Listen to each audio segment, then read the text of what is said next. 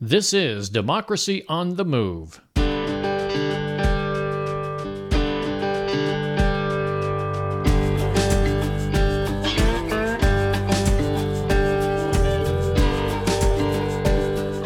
Democracy on the Move is a podcast tribute to the people and organizations who dare to reimagine our nation and drive it back to its original promise of democracy. This episode is being released on Sunday, November 6, 2022. I'm Dan Schaefer, your host for today's podcast, and thank you for joining us.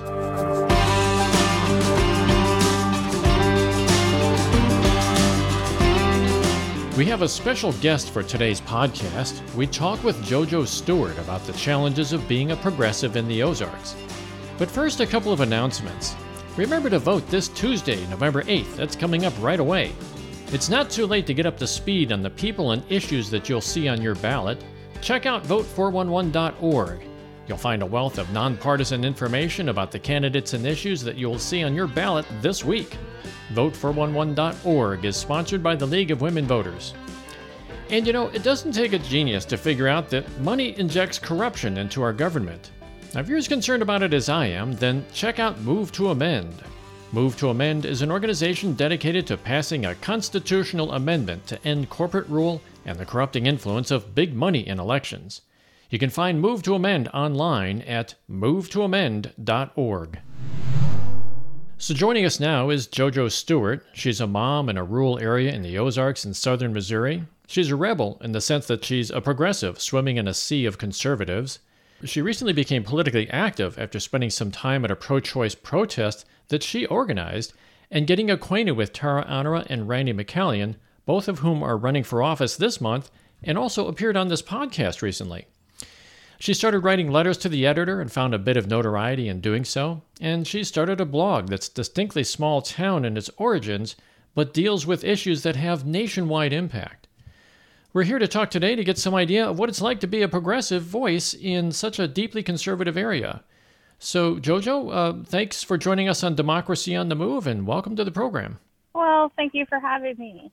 Good. So here you are. You're you're living in a rural area, and you know before we started recording, I thought I heard a train in the background too. It's um, probably You, some. did- you absolutely did. It's too nice to sit inside, so I wanted to be outside. But yeah, you did hear a train. Okay, good, good. And um, so you're living in this rural area, and perhaps uh, in within perhaps the most conservative part of the nation, uh, an area that I would say is full of gun-loving, God-fearing Christian Republicans, and that's not meant to be a you know a, a, a, um, disrespectful or anything, but I think that's just sort of the reality. And you seem to be a progressive, yet your Twitter background and the homepage of your blog has the phrase from from Woodrow Wilson that says, "The history of liberty is a history of resistance." So, uh, first of all, who are you, and and um, how do you square the history of liberty being uh, or history of liberty as a history of resistance? A mom. I mean, I I don't know how else to say. Um, But you're quite politically you- active, right? yeah, I I am. It's just really hard to describe because I don't like talking about myself, honestly. Yeah. you know, but when you've got kids coming from a parent's perspective, you want the world to be a little bit better of a place. Be it you help your neighbors because they've got something going on, or you know you're down at you know your uh, local food bank, you know donating your time trying to help them get food baskets or whatever. So it's all about making more change, better changes for you know my kids, so they don't have to grow up you know, thinking, well, what did my mom do? You know, Right. Right. Thank Well- you for this. You Right. know? So there's that. And when you live here, you're constantly, and I know you're saying we're super progressive. We're not all that super progressive it, down here. We just want our basic necessities, you know, like better internet, better roads, more funding for education, you know, keep the cops on the street. hmm you know, it, it's not like overly progressive like you'd see out in like California, for example. Right. You know, it, it's just Well, I mean, the, the Trying to get our motivations. base- The, the motivations that you have, though, are are pretty much the same motivations for e- even people living in California. I lived out there for almost thirty years myself, and you know everybody wants uh, you know, better education. Everybody's worried about their children and what type of a world they're going to grow up in. And it's interesting that I, I think, you know, that that is that being concerned about those issues can really be considered progressive. And I think it's a testament not to um, what the word progressive means, but more uh, to how conservative and how backwards our country has gone. That you know that the parents actually have to worry about about their children in this way. You know, are they going to get shot in school? Are they going to get uh, Are they going to get a good education? Um, are they going to grow up healthy? Is is health care available? These things that I think you know they're not necessarily progressive, but unfortunately, by contrast, by the way the rest of the country is going these days, they, they seem to be progressive, don't they? Yeah, and I think honestly, I know around here, those kind of issues are kind of what bonds us all together, even though we're extremely conservative. Mm-hmm. People are starting to see, you know, hey, we got potholes the size of the continent of Asia. Yeah. Why isn't our state doing anything? Um, you know, our teachers aren't being paid enough. That they're starting to see. So there is our common ground. Mm-hmm. And so I try not to use the word progressive because it tends they immediately seize up things like Fox News progressive and yeah. definition. And it's like, no, we're Yeah. we're trying to get to a hand up, not a hand out. Yeah. That's a You good way know. of putting it. And Yeah. and ow, cat. and you have cats Sorry, and dogs, I see cat. too. Yeah, my barn cats like to be under my feet all the time. Sorry. oh. Um, you know, so basically, you know, it's just finding that common ground so we can improve. Yeah. Well, what You know, what do you what do you mean when you say the history of liberty is the history of resistance? Because I find that interesting. And just to frame it a little bit better here, that was it was uttered by Woodrow Wilson, and I had you know you, you got me ju- you got me uh, inspired to look this up. So I went back and looked at some of the speeches of Woodrow Wilson, and this particular speech came up in the year 1912, which is right in the middle of what we call the progressive era. And in the progressive era, we had like um, you know women's rights uh, culminating in, in uh, uh, what was that uh, the 19th Amendment. We had uh, unions coming onto their own. We had uh, child labor laws, you know, anti I should say anti child labor laws coming out, uh, antitrust laws coming out. A very progressive era there, and um, and yet you know I think even when Woodrow Wilson uh, uttered this phrase, "The history of liberty is a history of resistance," which is part of a much larger speech, he took some heat over that because the feeling at that time was that the progressive doctrine uh, really spoke more about governmental intervention uh, for the general welfare as being justifiable. So, so getting back to it, I don't want I don't want to go off digress on this too much, but I think it's interesting that you say the history of liberty is a history of resistance because what are you resisting there at, at, at this point, or what do you feel you're resisting? Uh, well, Moleg. Moleg, Missouri honest. legislature. Yeah. Moleg, the you know the whole GOP that is constantly you know overstepping its bounds. yeah. I mean, going this uh, and they've been doing that since what 2010 with Pro, I think it was Prop B and the Puppy Mill Mhm. bill. They after it had been voted in that it got gutted and they rewrote it basically and then signed it into law under Jay Nixon. Yeah. Um, you know, it, it's just a fight Yeah. and and you're constantly having to resist something because it's not for the betterment of everybody. It's only a, the betterment for a select few. Yeah. And when you got a population like ours down here that's kind of scattered, but we're here, hmm you know, and you see so much like poverty and all that, you you kind of just you got to resist because at the end of the day, they're going to start coming for everybody. Yeah. If that makes sense. No, that, that makes perfect sense. And that really is interesting in my mind because the, the GOP would be would call themselves conservative, but they're not uh, in a sense, you know, because because you feel that you have to resist them. And, and, and, you know, the other part of Woodrow Wilson's speech uh, hit the nail on the head when he said something like, um, Liberty has always come from the subjects of the government. The history of liberty is a history of resistance.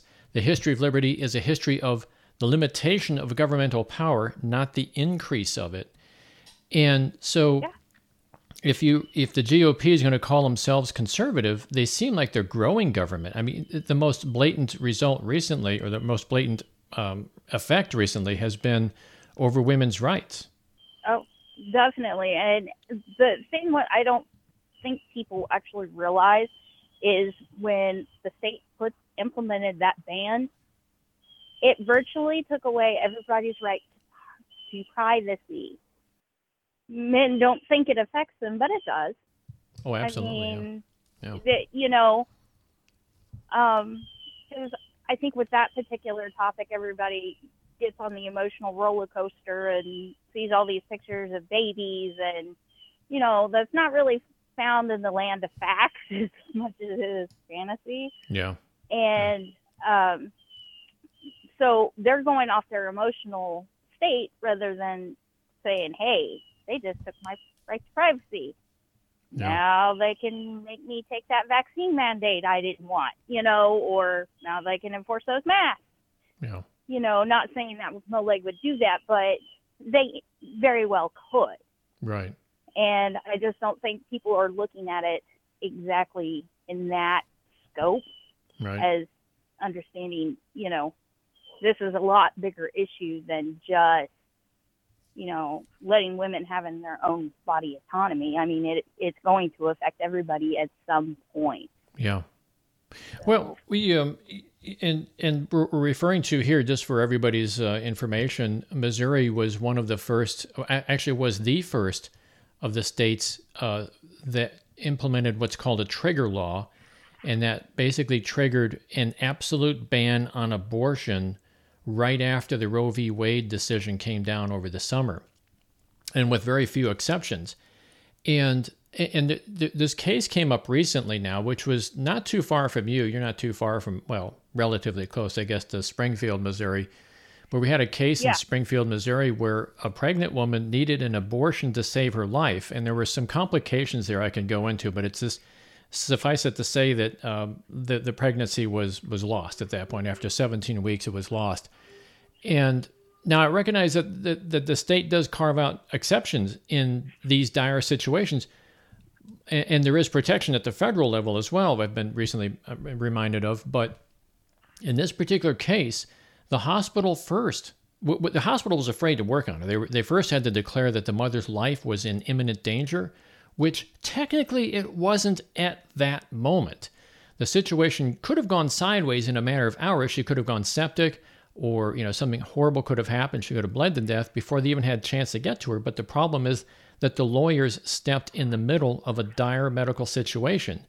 And this woman, her name, she made it public now. She's, um, you know, it, her name is Mylissa Farmer, and she was, uh, she ended up having to go to Illinois uh, to get the procedure done, and she was very enraged at the treatment that she received, not by the doctors but by the lawmakers and the lawyers.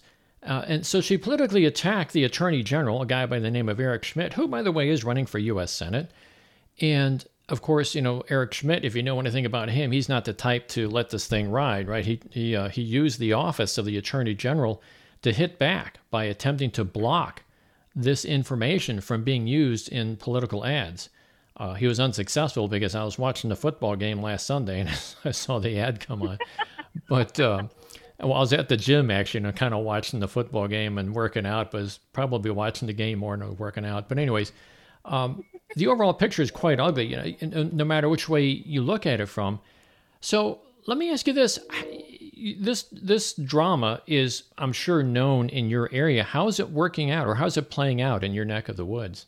Um, uh, nobody's really actually said anything, and a lot of that has to do with some of the um, lack of information. That is our biggest fight here: is getting information on mm-hmm. anything because, well, not everybody uses Twitter or Facebook or whatever. But most people around here are not fond of Schmitt at all mm-hmm. in anything. And you know, so this case just kind of adds to it. Yeah.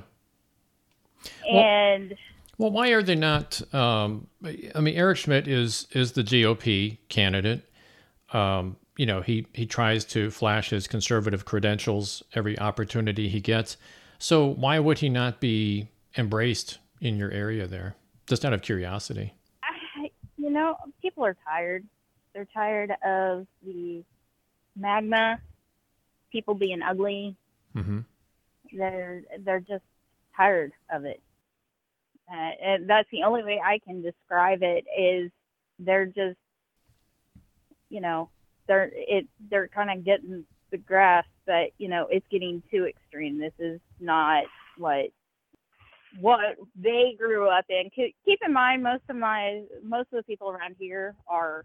Uh, I hate to use the word boomer, but they are. They're they fall in that category of boomer. hmm Few Gen Xers. Yeah. I'm You a boomer, by the way. So, so- yeah. yeah. No, oh, I'm sorry. I'm not trying to offend you. hey, wait a minute. I'm a boomer. No, that's okay. I, I, it's uh, I got the you experience know, with me. So, Mhm. you know, because a lot of folks they're older and you know it's not it doesn't align with how they believe, Yeah. which is kind of probably a blessing in disguise. Yeah. Um, So you, you think mean, you think the GOP has gone too far then, or something with with this messaging and with the negativity? yeah, I do, and I'll use Jason Smith as an example. hmm I've only seen two signs of his political campaign signs where, like in 2016, you know, they were everywhere, Yeah. like Republican signs everywhere. Yeah. You don't see any of that here. Wow. I've seen Trudy signs, the, and the one I, one of the signs I did see between here and West Plains was taken down. Oh Jason. wow. Wow. No, no. Yeah. Jason Smith. Just for everyone's um, information, Jason Smith is the current um, representative of District Eight of Missouri. He's uh, part of the GOP, and he's been there. I think he was first elected back in 2012, and he's uh, being a representative. He's up for election every two years, so so he's running this year again against Randi McCallian. Yeah. Okay. But I mean, let me ask you. Let me flip the tables a little bit, though. I mean, how does, how does, how does, how do the Democrats look? I mean, we, we kind of see where the GOP is maybe overstepping themselves, but how are the Democrats looking there? Uh, what Democrats? Yeah, yeah, good point. Yeah, I, and I'm not dogging the party, but the state party pulled out of, and this is happening across the state too. I mean, Mhm. it's just not here, but they left us about 20 years ago. yeah. Isn't And, that amazing? You Yeah. know, you, yeah, I know. And our seats still are going uncontested. Yeah, Um, yeah. Well, we have a we, we have. even our, Oh, go ahead. I was just going to say our committee, our county committee is even inactive. They're only active during presidential election years. Wow. That's I mean it's fascinating to me It- and and it's not a it's not a unique story. I've been reading this in a lot of different places, particularly in the rural areas. The Democrats are just pulling out. And but you know, I live in a in a suburb of St. Louis. I'm I'm right on the edge of a rural area here. And it's um we had an uncontested seat as well. We had we just have a Republican running for a state Senate seat. I mean a state uh, state representative seat, and uncontested. You know, and Mary Elizabeth Coleman, one of my most favorite people, favorite in quotes, I guess. I Uh, I for- bet she, she- is. Well, she's well, she has competition this time. Uh, what she's running as a, state senator this time. She's getting some competition from a Democrat, but it took a long time to find that Democrat because I talked to the to the Democratic uh, committee here about that, and I also talked to him about the fact that you know my representative position has no opposition at all, and and you know why is that? He said, well, we can't find anybody, and like so, so I asked him a question. I said, what if I were to run as a Democrat? And what would I have to do? And he said, well, you need to go out and raise money. it was like the first words out of his mouth. It's like, come on, man, what are you guys to do for me? How are you to help me? You Going to coach me? You Going to teach me how to do this stuff? I mean, you know, you, you want me to give you money. And that's, um, and this isn't a unique experience either. I've talked to other uh, people who've run as for Democratic um, uh, representative positions here as well. And they're forced to give money to the to the DNC and they don't get anything back from it. And I'm like, well, what is yeah. this? Some sort of a money making scheme or something? And, and, you come down to your area there in Howell County, and it's like they're not even showing up. And you know, and I call them hardliner Democrats because mm-hmm. they want to follow the you know national platform, and I've had a few resistance with that too because they they're not really big on this whole hey, let's help our neighbor thing. Yeah. Wow. and I don't understand it.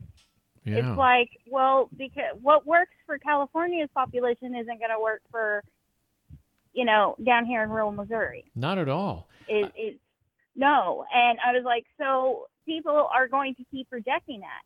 So there definitely needs to be a whole, and I think we're seeing a lot of that right now. Mm-hmm. It's just a lot of rebranding and just putting some decency back into what folks can relate to. Yeah. Well, you said something earlier too, which which I want to follow up on. You said there's a lack of information there. Uh, it, does that mean that, uh, like, are there any local newspapers in your area, or I mean, where, where do people get their information from? They do they have to like um, put up a um, big TV antenna and what? try to pull something in from Springfield or something? Or, or? yeah, kinda. Wow. We have KY three, mm-hmm. and then you know our local radio stations have their little news broadcasting thing, and then we have one local paper, the one I wrote uh, letters to the editor for, mm-hmm. and then we have another one in in my little town, and it's a conservative paper. A lot of our local papers are conservative. Right. Are they are they controlled by uh, larger organizations, or they stand on their own in, in, in the local area? Uh, I think I think the Quill stands on their own their own, and I know um, Howell County News is uh, independently owned. Oh, okay. Too. Yeah. So it's just getting people to actually look into things. Yeah. yeah. Well, one of the things I've heard, and I, I listened to Ralph Nader's uh, radio uh, podcast, and um, one of the things he talks about a lot is that there's a disappearance of local news that it is um, these local papers get bought out by the big papers and they can just you know uh, put a lot of the messaging and control a lot of the messaging from a highly centralized area rather than actually getting the messaging from the people in the area so it's it's interesting yeah, that that uh, I, yeah. Mm-hmm. go ahead yeah and like i said a lot of our local papers are conservatively owned and they put that right on the head you know header. Mm-hmm. Yeah. Conservative conservative news. It's like, well, no way that's controlling the narrative there. yeah.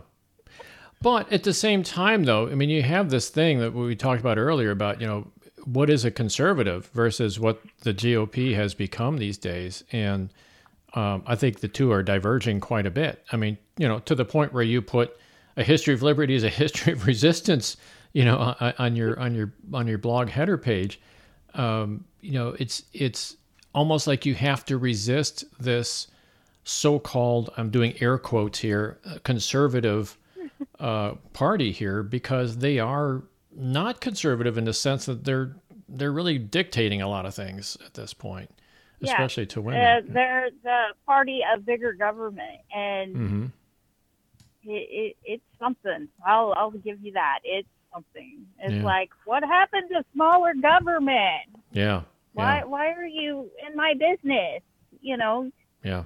You're supposed to oppose federalism, but nope, here we are, state yeah. level. yeah.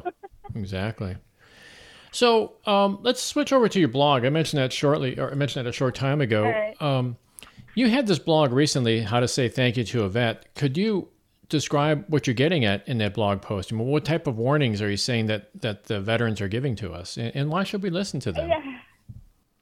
Why? Well, first, it's disrespectful to listen to your vet. Yeah. but you look at the ones I've mentioned, they are literally screaming and fighting from different states about um, how um, the warning signs of what's to come. Mm-hmm. It should the GOP get full power again. Mm-hmm. And you stop and think about it. They've they've marched in places where they've seen those kind of governments happen Yeah. overnight. Yeah. You know, they've seen the consequences of it. They're like, "Hey, we didn't sign up for that. Not not to fight for it back at home." You know. Yeah.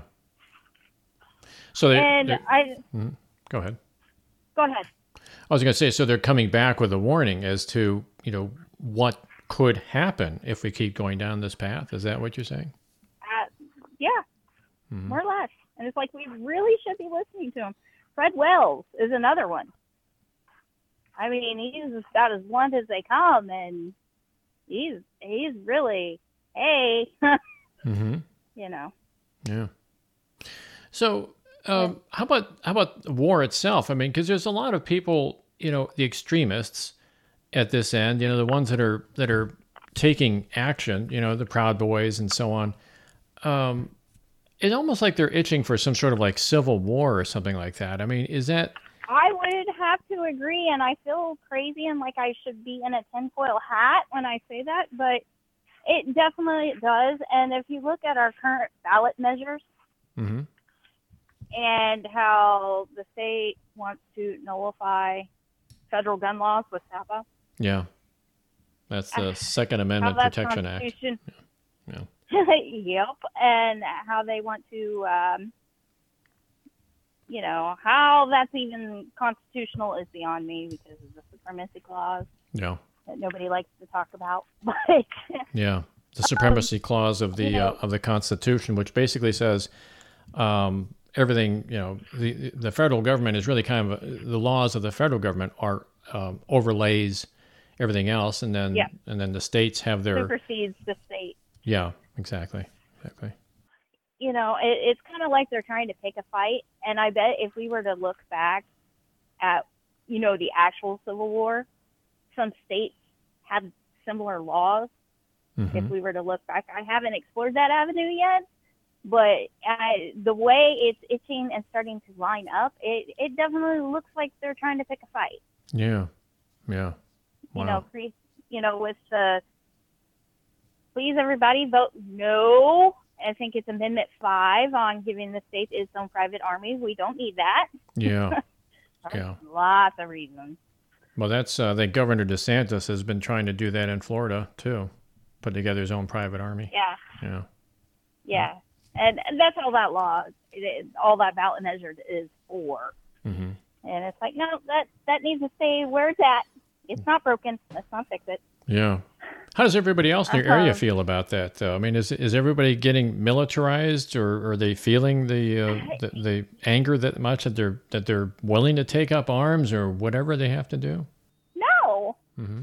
I mean, people around here they have their ARs, but they don't tote them around. Yeah. they you know they you might see a picture on facebook hey look what i got and then that might be it hmm um you don't see any of that crazy like you've seen up like in st louis earlier last what was it last year and earlier this year Yeah. you don't see that here i mean granted we just assume everybody's packing anyway but Yeah. because we do like our guns. But they're not running around in uh, tactical gear and looking like they came off of, you know, Ghost Recon. Yeah. They're yeah. just not doing it. Yeah. You know, they're they're not. I don't think people around here are ready to fight for the lost cause, so to speak. And I use air quotes with that. So yeah. Yeah. Well, I mean, it's it's uh, it's so. I mean, if they don't support the direction that the GOP is taking these days, I mean, why would they feel incentivized to do anything? But I think you know one of the things I- that, that the GOP tries to do, and the Democrats too. I mean, I think GOP is far more um, uh, guilty of this, is instilling fear in everybody. You know, the they they'll say things like um, uh, the border security. We've got you know these massive number of, of uh, pardon the expression, brown people flooding over our border and bringing fentanyl and crime with them and disease and everything else. And um, that's designed to make people scared, you know, and make them go yeah. for their guns, right? So, uh, but I, I guess you know the question is, is that working at all? And it sounds to me like no, it's not really working, is it? At least not in no. your area. I mean, no. And deer season's coming up. Mm-hmm. We have we're in decent right now, but actual season's a couple weeks away. Mm-hmm. You don't even see them in. You'll see them in their camo and their orange, but you know, dressing like they're ready to go start World War Three. Nope. Right. You don't see their rifle. I mean, they may have their rifle in their truck, but you don't see any of, for the lack of a better term, tractor rap. How we're portrayed going on. Yeah. That don't happen here. okay. It just really don't. Yeah. So you wrote another blog called "Blood on the Missouri Legislature's Hands." And um, you begin with a quote from Abe Lincoln that says, To sin by silence when they should protest makes cowards of men. Um, that's a very interesting quote. So let's talk about that for a moment because you hit upon a few themes in that in that blog that are, are I think, worthy of discussion. For starters, uh, you point the finger at the Missouri legislature that's catering to the gun lobby and allowing free and unfettered access to guns, going so far as we talked about earlier, nullifying gun regulations or federal gun regulations with the SAPA, which is a, a, Second Amendment Protection Act, which, by the way, is about a year ago now. I think uh, 60 Minutes did a, uh, a special on that. And it also prevents police departments in the state from cooperating with the FBI, the ATF, the DEA, etc. What do you just looking at this for what it is in your in your blog here? What in your mind motivates is the motivation behind MoLeg doing this? Uh, Missouri Legislature what's their motivation behind it besides money i mean you know there's money coming in yeah but. well um, yeah money but you know it, it, i think if this ballot doesn't measure they're hoping that they can create more of an army of civilians mm-hmm. honestly and i know that sounds absolutely insane no nothing's too insane again, these days goes, yeah. But I think it's their way of saying, hey, if we can arm these folks, we'll have an army ready for us. Should mm. we hmm. decide to succeed from the Union or the Fed oversteps its bounds? Wow. You know, like I said, I I honestly think they're itching to pick a fight. Yeah. And I, I think part of that law was to so they could armor themselves in order to pick one. Wow. Yeah, I can just see state of Missouri versus United States. That'll be a very short war because first thing that happens is people like me will just walk away from it, and you'll end up with like maybe you know twenty guys left with their pea shooters and uh, up against you know big old tanks and stuff. I mean, it's an exaggeration, obviously, but um, what what can we ordinary citizens do about it? I mean, we can make noise at the state capitol, uh, and I've been I've been out there in the street, you know, making noise, uh, protesting the right, uh, protesting right in front of the, some of these leaders, including Nick Schroer. But it only seems to solidify their resolve. You know, I'd seen Nick Schroer getting his red pickup truck and just go right by us. We could vote them out, but then another person will just take their place. So how do we rewire the system altogether? You know, how do we how do we get traction with with uh, getting rid of some of these crazy gun laws out there? Well, first off, overall, I think we need to really start connecting back to our neighbors mm-hmm. and try to fight the pro- this huge propaganda machine the GOP has had going on for at least 20 years. Yeah. That's going to be the first thing to tackle and it's a monster of a machine too. Yeah, it um, is. Yeah. And you know, if you can start kind of finding that common ground with folks, you can kind of ease your way through, and then say, "Hey, that okay, we have this common ground. What about that dude? Mm-hmm. Does that represent you?" And if they say no, okay, you have an ally. Right. And then it just slowly progresses into something else yeah. and not necessarily in a bad way, but it allows you know to see their solidarity because with enough angry people, people like Mary Elizabeth Coleman or Nick or my favorite Ben Baker, hmm you know, um, they lose their power because people are no longer scared of them. And that's what they're thriving on is the fact that they think they want us to be scared of them Yeah. rather than be more scared of us. Yeah. So I think kind of flipping the switch on them and flipping the script completely, you know, is something we need to do and hmm as like a whole state and just slowly start community with community. You know. But how do you, um, in terms of like restructuring the system? I'm thinking like a bigger pic- picture right here because what happens in situations like, well, what we just talked about, where where you know Democrats don't even show up.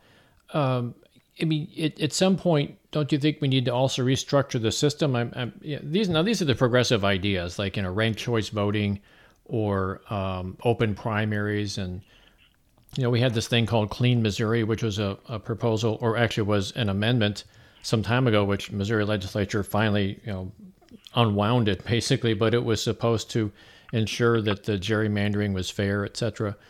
Um, Yeah. do you think we need to like rewire and it- to take like more progressive ideas, like like ranked choice voting or something like that? Yeah, I I do. I mean, and I think it once people actually understood it, they would be get more people would get on board with it because it's just they're so used to the way things are now. And down here in the Ozarks, people aren't really fond of change. hmm Yeah. But you know, I think the biggest thing is you know getting something like that out there and getting people to understand. Hey, this is betterment for you, and not so much. You know, it's not a political ploy. This is to give us more options. Yeah. You know, Well, I think there are states And like Alaska that have that have done this already. That that could be a, a really good precedent because Alaska is, is classically conservative, and I, and I don't I don't mean in the modern term of the word conservative, but I mean really conservative. And they've just recently put ranked choice voting in place. They put in something called top four open primaries in place as well. Those are really good ideas. I think these are things that maybe you know people not just people in the rural area, but everybody across the spectrum re- needs to take a look at this and see what's happening and see how it, you know, helps to keep the crazies out of political office. Yeah, and you know, I I think more the more our crazies that are currently sitting in office tend to show their rear ends, more people realize how crazy they are. Yeah. and it, they need options. And I think a lot of people I know down here don't. They're very very isolated, hmm and I mean we don't have any options at all. I mean we've got GOP and independent. That's Yeah. our county seat. Wow. You know who are inherently GOP, and it's like really, wow. Single party rule, Yeah. essentially. yeah, it, it's one party in District Eight across the board, and you know so our biggest fight is trying to get people to understand, you know, hey, let's get a system that gives us more options and, you know, to hmm better our situation. Yeah. But Okay. that's going to be the biggest fight. Yeah. Well, getting the crazies out. I mean, it, that's that's. we we actually talked to Marcus Flowers. I don't know if you know who he is, but he's the Democratic contender going against Marjorie Taylor Greene in the I think it's the first district of Georgia. We had him on the show here about uh, six or seven months ago, I think, um, and I just hope he can pull it off because uh, you know I, I mean. Let's face it. There's a lot of really good GOP people out there. I, I'm not going to diss the whole party or anything like that, but the MAGA Republicans are the ones we got to get rid of. Uh, these those are the crazy ones, and um, that that's uh, it's got to be a multi pronged approach, I guess. And what you're saying too is connecting with your neighbors, getting getting uh, discussions going. H- how do you connect with your neighbors there, though? I mean, how do you? Uh, is it like Sunday after church or something like that at, at the picnic? I mean, I got this Um, this sort of romantic um, Norman Rockwell painting in my picture, looking at something like that. But is that how it works? Well, sometimes family functions, church is a big thing. Not so much for me, but you know, other folks because it's like the heart of these little communities. That Mhm. and school functions. Um, sometimes if they need help, you go over and you help them, and you connect that way, and you know, if you're hauling hay, go help them haul hay. Mm-hmm. you know, just kind of whatever. It's not. There's no formal settings. There's. It's just, hey, do you need help? Sure. Okay. Yeah. Would you like some? You know, want to have a beer, or you know, let's do this. Yeah. You know, so it's just very small community minded. I mean, I took my daughter to the doctor the other day. Nothing major, sinus, but uh, Mm-hmm. her doctor actually asked me about some ballot measures because she's seen my pen. Mm-hmm.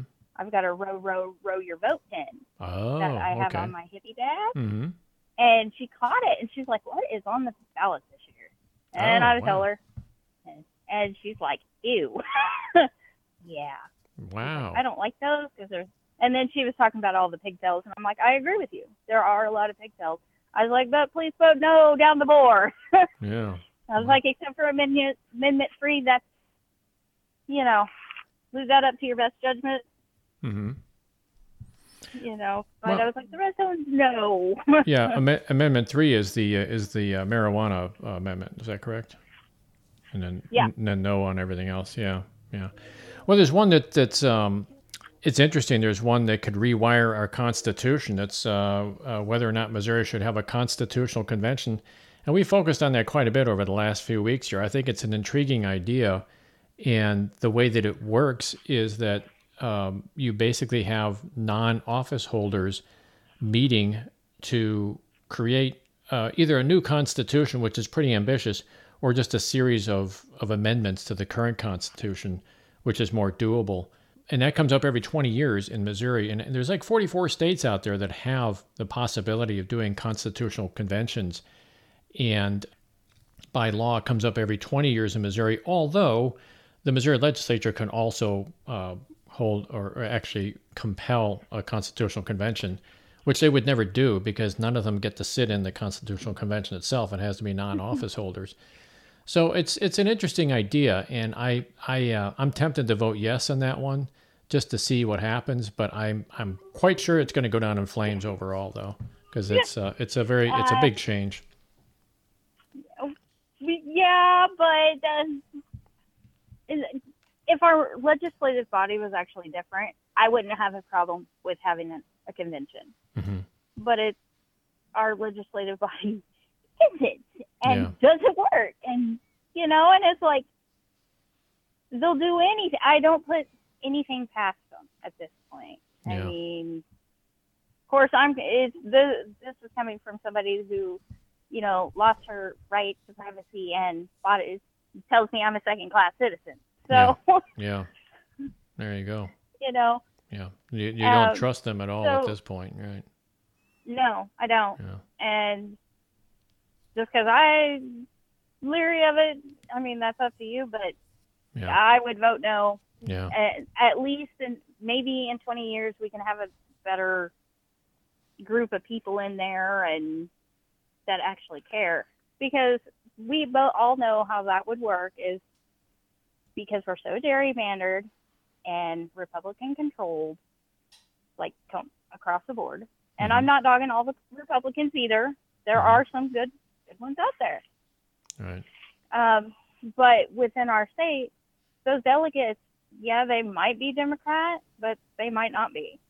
Well, it's it's uh, it would be an even split actually because each there's 34 districts, 34 Senate districts in Missouri, and each district, uh, each party within each district gets to nominate one person, and each district uh, votes in a total of two people. So that mathematically almost works out to be an even split between Democrats and Republicans, uh, with maybe a sprinkling of, of some other political parties. There's the Libertarians, the Greens, and the Conservatives, which are other accepted parties in Missouri.